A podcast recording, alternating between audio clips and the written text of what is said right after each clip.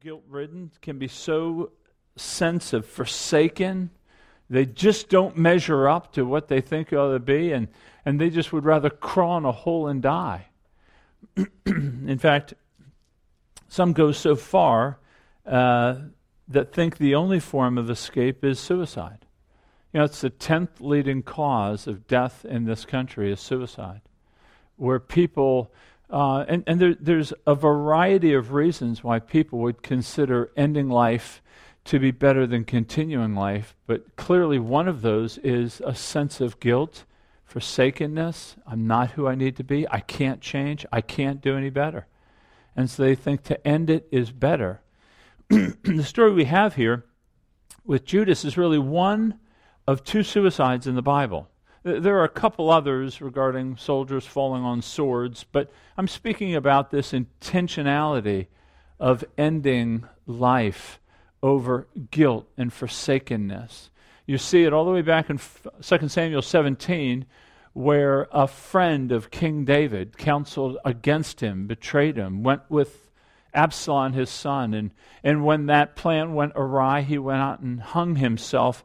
And here you have the, actually the second David, who is also betrayed by a friend. And when his plan fails, he commits suicide as well. And what, what Matthew does is we don't really know when exactly this happened, but Matthew inserts this event into the story of Jesus being taken to Pilate. And he does that for reasons that we'll see as we go through the sermon. But I want you to see in chapter 27, we're starting something different here. When morning came, it's Friday, it's the last day of Jesus' earthly life. He will be crucified at the end of the day. And the whole chapter is just on this one day.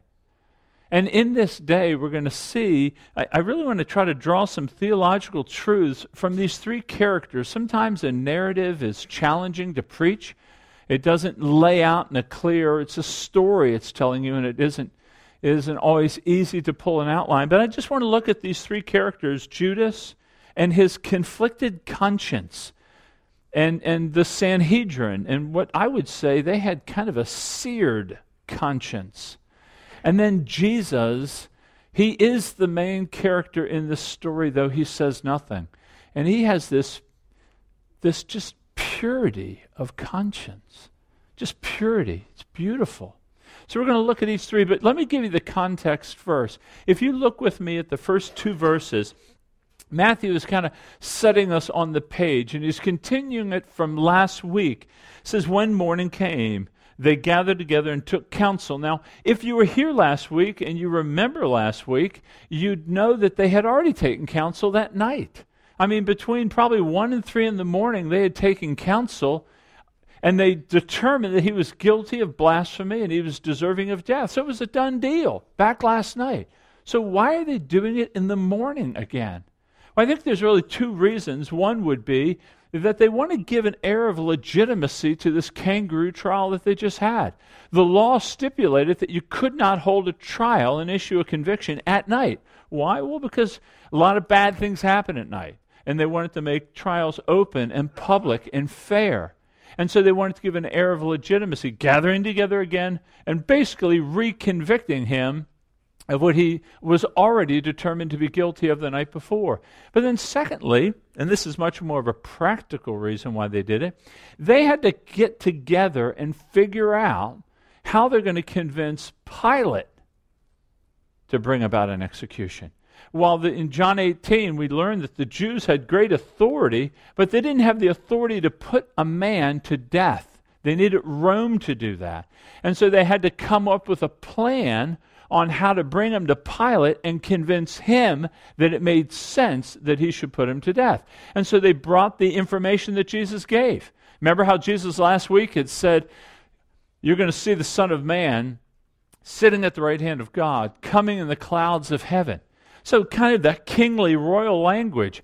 And so they, they'll bring this up to Pilate and argue that he's seditious, he's against Rome, and therefore it's in Rome's best interest to end his life. Now, remember Pilate, this wouldn't be a hard thing to do with Pilate.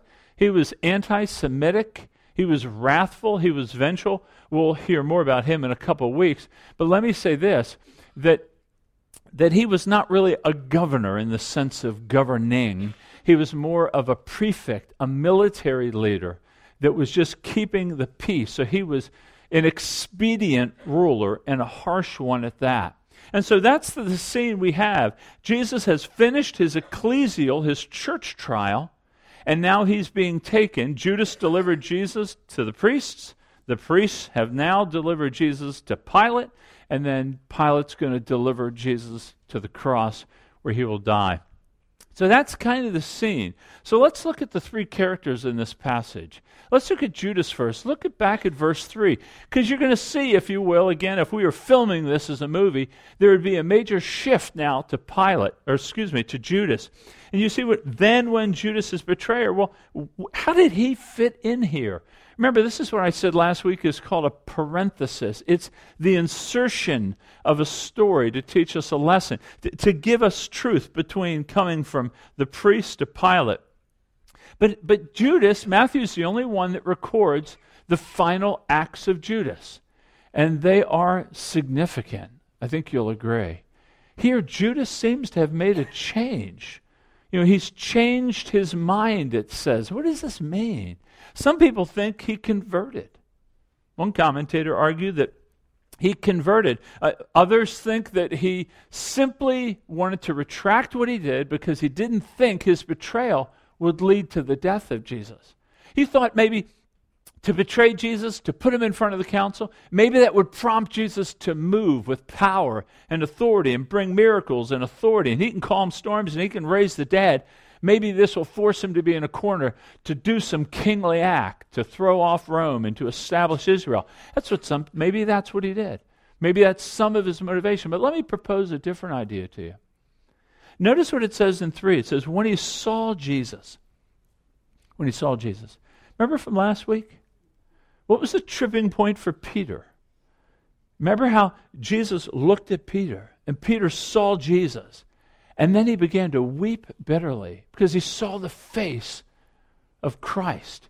And here Judas sees the face of one he says he saw that Jesus was condemned, an innocent man condemned, and he changed his mind. He did change something, didn't he? I mean, he gave back the money. He didn't profit from the money that he had received for betraying Jesus. But what else did he do? Well, he, he, confessed his sin. He said, I've sinned by betraying innocent blood. I mean, he's not rationalizing it, he's not justifying it. He's simply saying, I did it. He's saying what it was. I, I sinned. Not only that, but he declares Jesus innocent. He takes the bold step to say, I was wrong. He's innocent, which would, by the way, implicate these leaders. You see a sort of desperation, don't you? You, you see kind of a, a, a guiltedness, a, a, sense of, I've done something wrong. I, have done something evil. There's a, a, spiritual consternation. He goes to these spiritual leaders, if, if you can call them that, and, and they, they give him no help. They give him no help. And so what does he do? He, he's a man that's desperate. He's laden with guilt. He knows that he's failed. And so he goes into, it says, he takes the pieces of silver and he throws them into the treasury. Now, there's two Greek words for temple, and this is the inner temple. This is where he's not supposed to go. And he throws the coin in there. He says, You won't take it from me. I'll make sure you get it. He doesn't throw them into the courtyard where everybody's gathered, where anybody could just grab them and run, but he throws them into the inner temple where the priests are forced to get them. And then what's he do? He has no options in his mind. And so he departs and he hangs himself. It's a very dark story. Um, the question is, you know, is this remorse really repentance?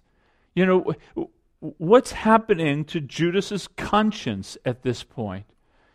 It, it looks like it, but as we look closer, maybe not. You know, when you think about this, first he says that um, it changed. He's changed his mind. It says now. It, it, interesting. There's there's two Greek words. One Greek word is used for repentance for sin and reconciliation with God. An, another, another word is used for regret or remorse. Kind of that sense of when you see the outcome isn't as you desired or expected, you feel bad. You know, you feel bad over the results of something. It's kind of a sorrow over consequences. It's not really a repentance per se, it's more of just a sorrow over things not working out. He says in here, he does say, I have sinned. But the tense of what he says, the verbal tense indicates that I sinned in this one act. I, I did something wrong against Jesus at this point. He's not saying he's a sinner before God. He's not saying I am like the man in Luke 15 that says, Have mercy on me, I am a sinner. I'm a sinner through and through. He's just saying, I've sinned. And, and notice, too, that he confesses, but he doesn't confess to Jesus, he confesses to the Sanhedrin. I mean, it seems as if he's looking for a measure of relief, not redemption. He's looking for salve on his soul, not necessarily salvation.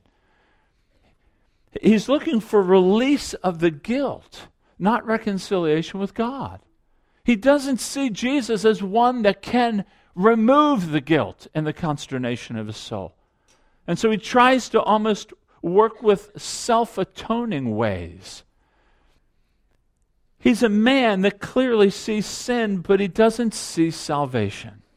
You know, John Owen speaks about this. John Owen was a great theologian, English theologian, 17th century. And he speaks about it in his book, Mortification of Sin. And he speaks about the man who's convicted of sin, but he doesn't repent of his sin through the power of the Holy Spirit. And here's, what, here's how he describes the man or the woman, you feel the conviction of sin. You feel that you've done the wrong thing. You do feel a sense that you have failed significantly, and you don't know what to do with it. Here's what he writes He says, They combat without victory, they have war without peace, they're in slavery all their days. They spend their strength for that which is not bread, and they labor for that which does not profit.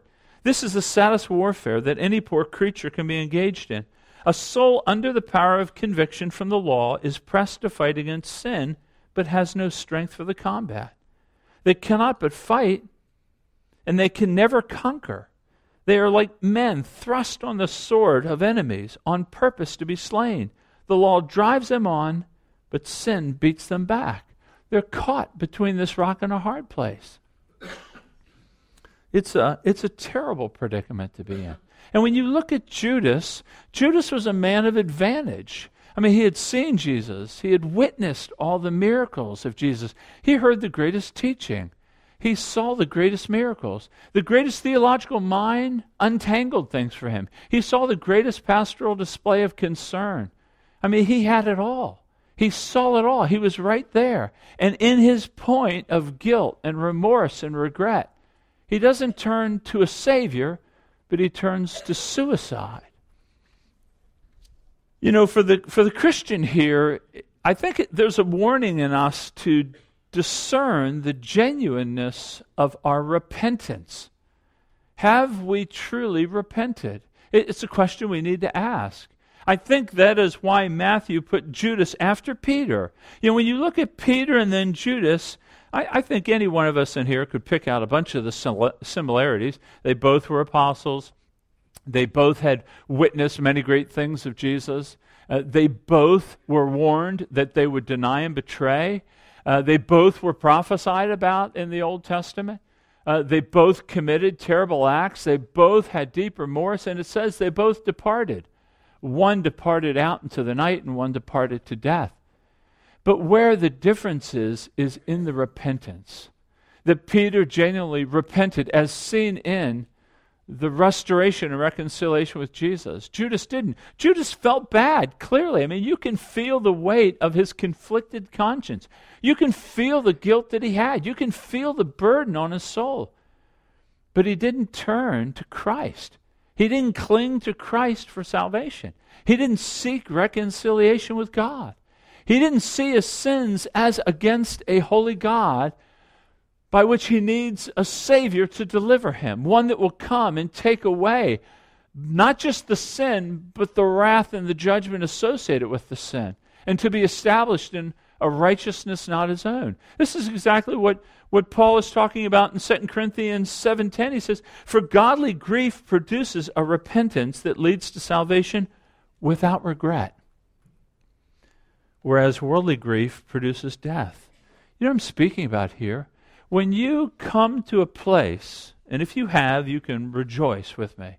When you come to a place of understanding that Jesus Christ was fully sufficient to satisfy the judgment against me for my sins, there is now no regret. We don't have regret anymore. We don't drag forgiven sins behind us. We cut them loose, they're gone. We're done with them. They have been satisfied. Justice has been satisfied.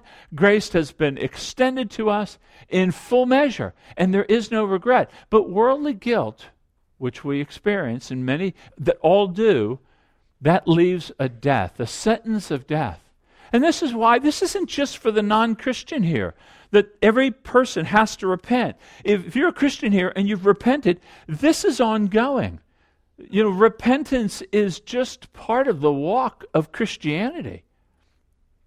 That's why Paul says in Acts 24 16, he says, So I strive always to keep my conscience clear before God and man. We're always repenting. We're always moving beyond the sins that we have committed resting in and rejoicing over one that has saved us. So we want to test the genuineness of our repentance. In, in fact, J.C. Ryle, another British pastor, um, he said this about the danger of late repentance. You know, you're with a person and they're older and they maybe have been given uh, terminal cancer. They've been given the diagnosis. And now all of a sudden, all those things that they wanted to get to, now they're going to get to them and they begin thinking through life at a much deeper level than many of us live life on a daily level. And they begin thinking about it. And he says there's a danger with repenting late in life. And here's what he says He says this is a point which deserves special attention. It's a common saying that it's never too late to repent. The saying, no doubt, is true if repentance be true. But unhappily, late repentance is often not genuine.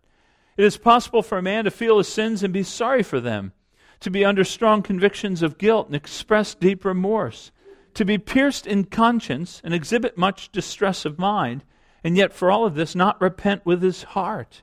Present danger or the fear of death may account for all his feelings, but the Holy Spirit may have not done a work in his soul.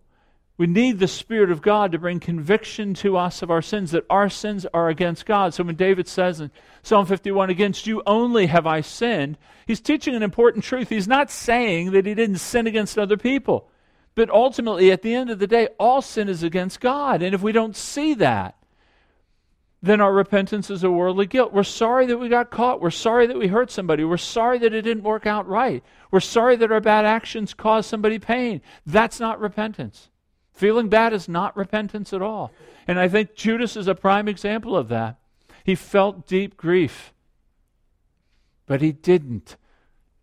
He wasn't reconciled to God through the power of the Spirit. And this is a work of the Spirit, that the Spirit has to bring to us that light, that new principle within, which recognizing I have sinned against my neighbor, but I've also sinned against God, and I have to repent. And repentance apart from that is not repentance. Now, if you're not a Christian here, you know what I'm still speaking about. You know, G.K. Chesterton said that the universal experience of mankind is an uneasy conscience. All of us know what it feels like to not have done it right, to sin against somebody, to err in a way that others are harmed. We all know it. God has given every one of us a conscience, that innate knowledge of something not right.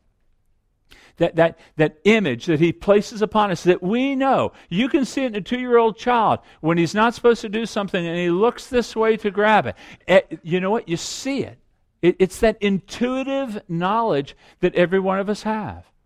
In fact, the Puritans called the conscience God's deputy, God's spies. Thomas Aquinas, the great theologian, 12th century, said this he said that the conscience is man's judgment of himself according to the judgment of God in him. God has placed his image. And so God is, in a way, as it were, in this life, bringing up what he would judge by you judging yourself. Or Carl Henry said, it's the other eye in your personality. You know, when you do something and you feel like you're watching yourself do something you shouldn't be doing, that's the conscience. Now, the key thing is that the conscience can reveal sin to us, but it can't save us from sin. It can force us to look at sin, but it can't force us to repent of sin. So, what do you do with the guilt? If you're not a Christian here and you don't see Christ, what do you do with the guilt that's just piling up in our life? I mean, think about it. As I think about my life, the years, my parenting, my husbanding, my working, my relationship with, with neighbors, coworkers, and that, that guilt just piles up more and more. What do you do with it? How do you relieve yourself the burden of all that accumulated guilt apart from a gospel that promises to send one to save. I mean, you're left with deep distress and burden, great darkness and foreboding, and fear of death and fear of life. I would encourage you to consider Christ, that salvation is in Christ alone. And it's through the gospel that this, this is the whole idea of him taking on flesh to dwell among us that he might bear our sins and the guilt with our sins and die for them that he might reconcile us to God. It's a beautiful message. No other religion has anything that compares to this. They're all self atoning religions. This is atonement from another and through another. Well, that's a conflicted conscience. Well, look with me, if you will, at the Sanhedrin. This is a seared conscience. This is a hardened conscience. This is, a, this is really pointing out to us the dangers of religion. Religion is dangerous apart from humiliation, repentance, and faith. Walking in humility. It, it, this religion is modeled by the Sanhedrin. They are particulars and detailists for the law. But they have no humility. They have no repentance. Uh, look, look, at what they do. I mean, just let's study them for a minute. You know, when when Judas comes, and uh, well, when they move the trial to the morning, I, I mean, they're trying to follow the letter of the law. We're going to reconvene and reconvict in the morning so that we can bring legitimacy to this kangaroo trial. Really? I mean, wasn't there somebody that would have said something smells about this? We're just doing this to establish some false legitimacy to it? Or not just that, they convict a man without sin. You were here last week. You, you, saw that no witnesses could produce it. Jesus had to produce the testimony of his own conviction. And do you notice who was never tried or who never was brought forward as a witness when they tried him the night before? They never asked Judas. Shouldn't they have asked Judas for some testimony? He was with them for three years. I mean, he would have known what he said, what he did. He would have surely been able to produce something, but he was silent. Why was Judas silent at the trial? Because he didn't have anything. He didn't have anything to say. He didn't have anything to bring to bear against this innocent one. That's okay. We can still convict him anyway. They'll take, you know, they'll take Judas's work to betray him, but they won't take his testimony to acquit him. Or, or look at the facade of this religion when it says it's unlawful to take the money back that Judas gave. Really? You took the money from the treasury to betray him, but you won't take the money back because it's unclean, thereby really implicating themselves. I, mean, and, and then they try to buy a potter's field. They try to buy a field from a potter so that they can bury foreigners who die in Jerusalem. They're going to do a good act to cover their bad act. Isn't that clear? Or, or look at the ugliness of religion. When, when Judas is troubled of spirit, he comes to them and they say, See to it yourself. They're the spiritual guides of Israel. This man was truly conflicted and they had nothing for him. They had nothing. They said, See to it yourself. You know, I'd like to say none of us are like these people. I'm just explaining the story to you, but we're not like them. I'd like to say that to you. I'd like to distance myself very far from them, but I tell you, I, I hesitate to do that. I don't think I'd be serving you well. I, I, I mean, I, I think it, it bids us to consider has our religion begin, begun to pick up these marks, if you will, of, of, a, of a searing or hardening conscience?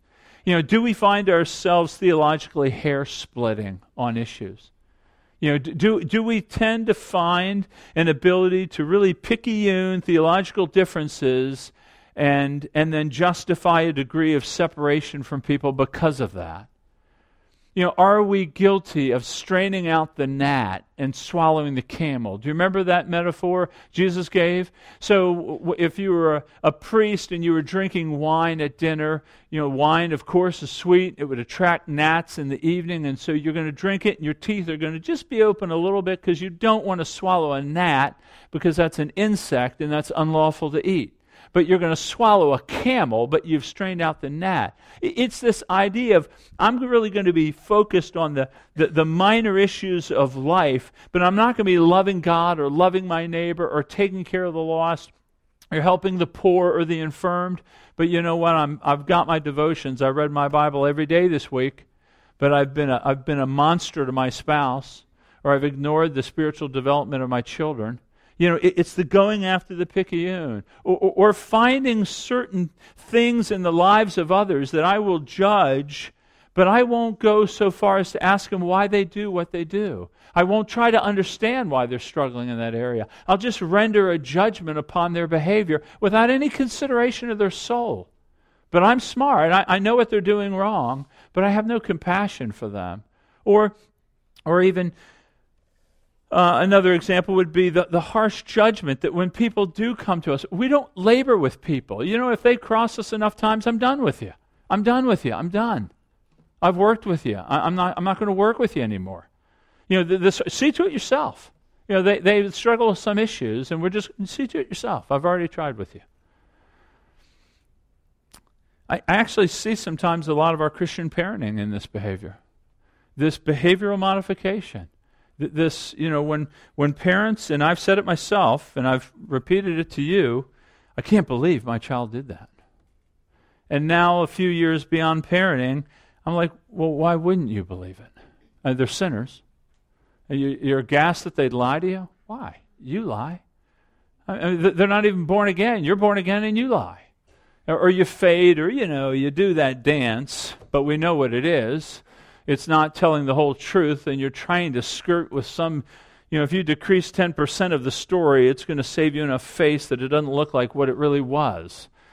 And, and, and we have to be careful as Christian parents that we don't just cultivate little legalists in our home. We manage their behavior. Christian, this is what Christians do. You know, that's why Martin Luther would always do two things when he catechized his children. He would teach them the law, he would teach them the Ten Commandments. That's how he starts out his catechism to let them know they're lawbreakers. You're a lawbreaker. You're a lawbreaker. But he'd also teach them the gospel because the gospel is the means through which we find Christ who kept the law. And so our hope is not in obedience to the law, but our hope is in the one who was obedient to the law, and he did it in our stead.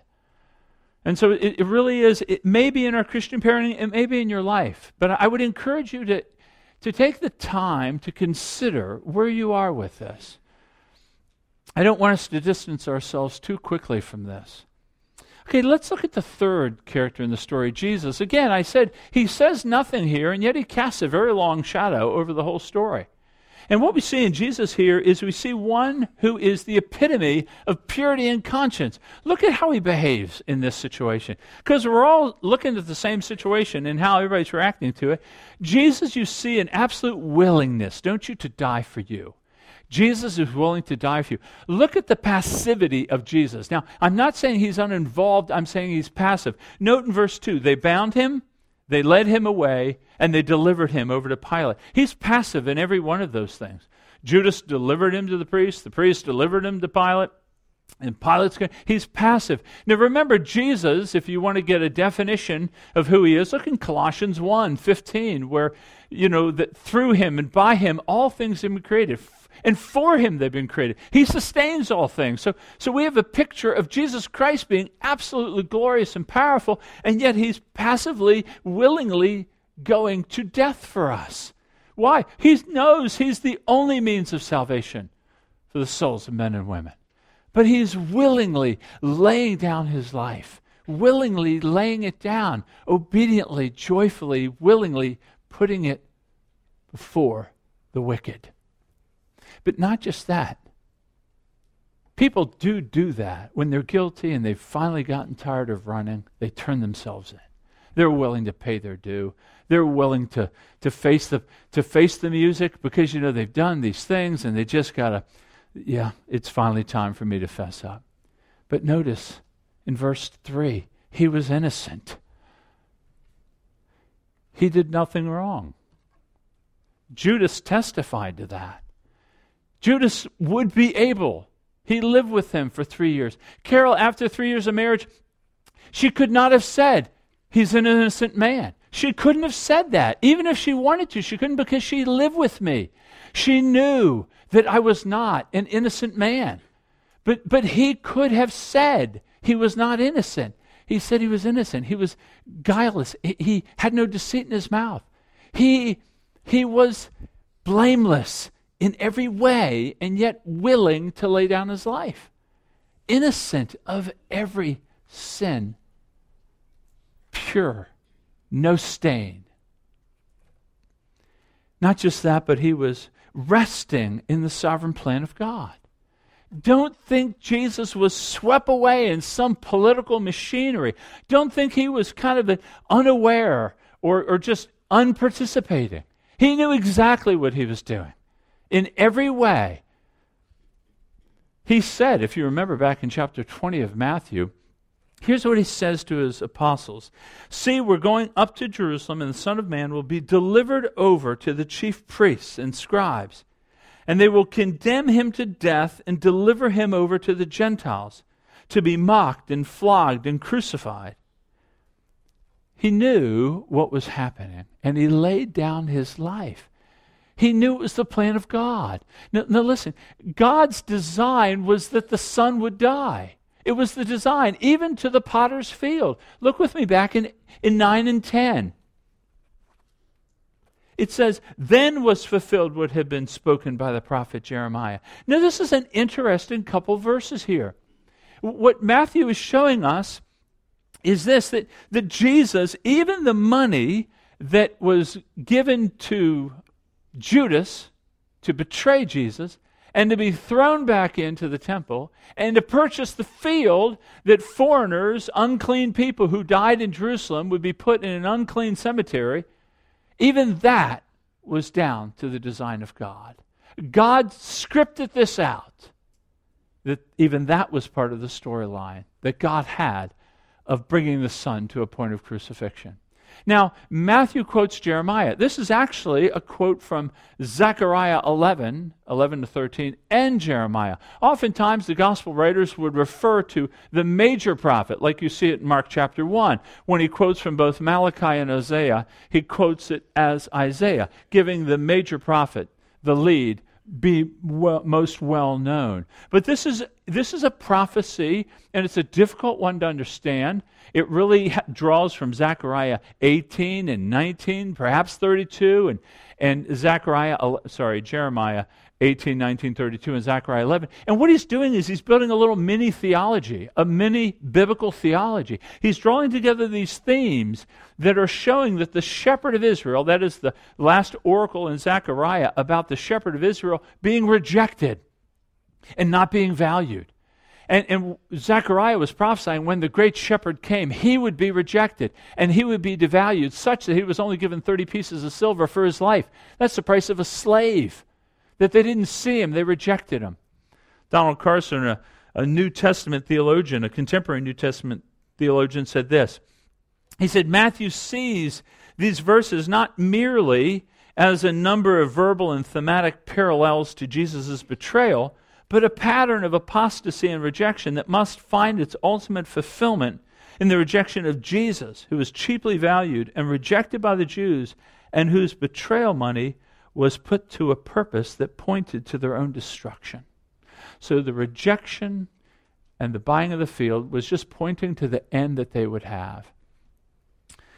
Okay, so the question in your mind be why is God so destined? Why is he so determined to put the Son to death? Well, it's to complete the plan of God, to remove our guilt, to remove the guilt of our sin. You know the beginning of the story.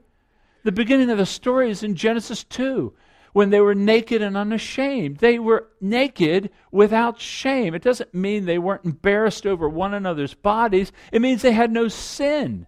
There was no shame. You know how when you sin, you're kind of ashamed, you're kind of embarrassed, you don't want to be found out? They had no shame. Well, when in Genesis 3, when they sinned, what did they do?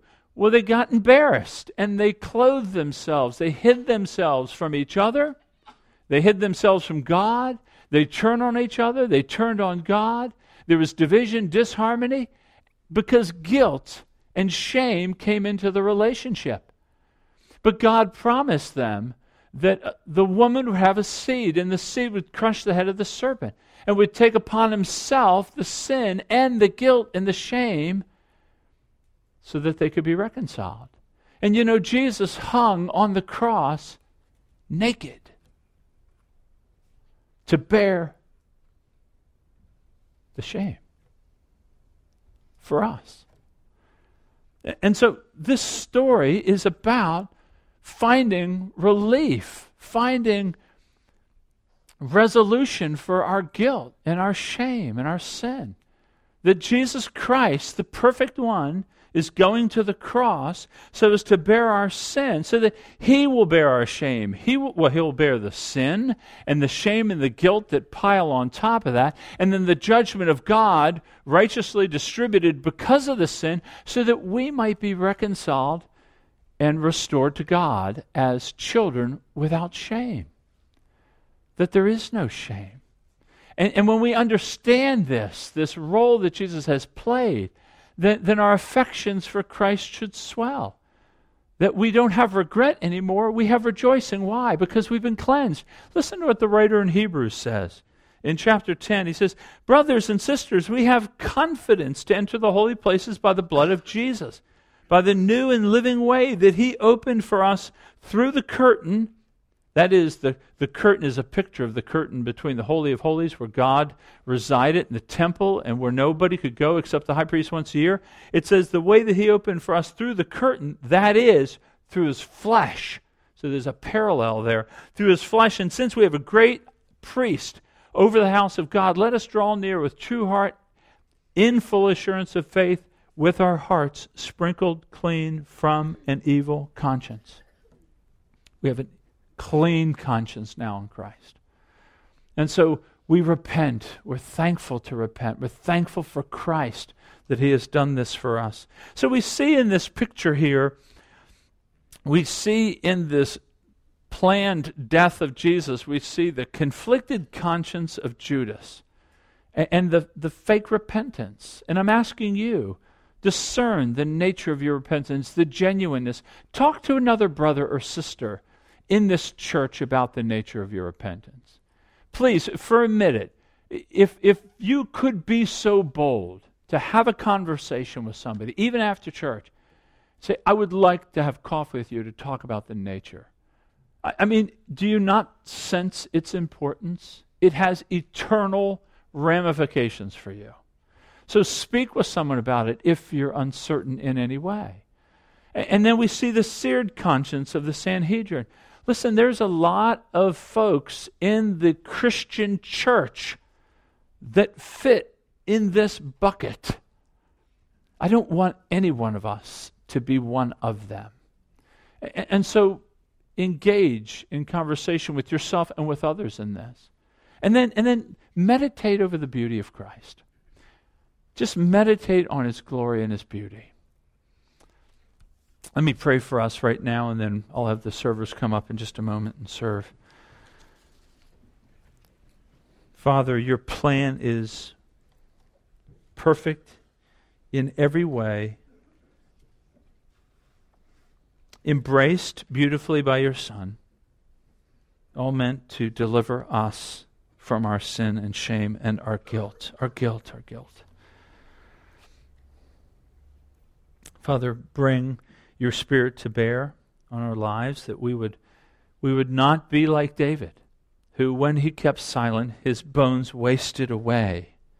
But let us be blessed whose sin is forgiven. Let us confess to you,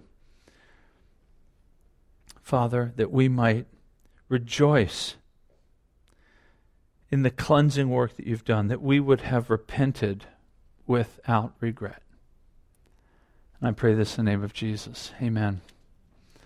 If, if I may press your minds for a moment more before we come to the table, I want to orient you to this table with just two simple thoughts. The table is a proclamation. It's this table, though it does not vocalize a word, it speaks to you right now. And it proclaims to you when you come to the bread and to the cup. It proclaims to you a picture that Jesus has borne the curse. He, he hung on a tree. Now, let me draw a parallel. Judas hung on a tree and bore the curse of his sin. He had no Savior. He hung on a tree, but he had no relief. Jesus, likewise, according to Galatians, says, Christ redeemed us from the curse of the law by becoming a curse for us. For it's written, Cursed is everyone who hangs on a tree, so that in Christ, Jesus, the blessing of Abraham, might come to the Gentiles, so that we might receive the promised Spirit through faith. So you see, Judas bears his own sin, he bears the breaking of the law. But we now come to a we come to the table of one who also has hung on a tree. But he's hung on a tree to bear our sin and the guilt with it, that we can come with hearts cleansed, cleansed of a guilty conscience, cleansed of sin, rejoicing, thanking. So, so when you come to the table this morning, approach it having confessed your sin, which we'll do in a moment silently but considering the great work that now we approach God through a curtain, that is his flesh, that our hearts have been sprinkled clean, that we've repented without regret. So let's take a minute now and just do that. Let's consider the nature of our repentance. Let's consider the nature of what we have walked in this week, and let's confess silently that we might come to the table for grace and a gracious reminder of his work.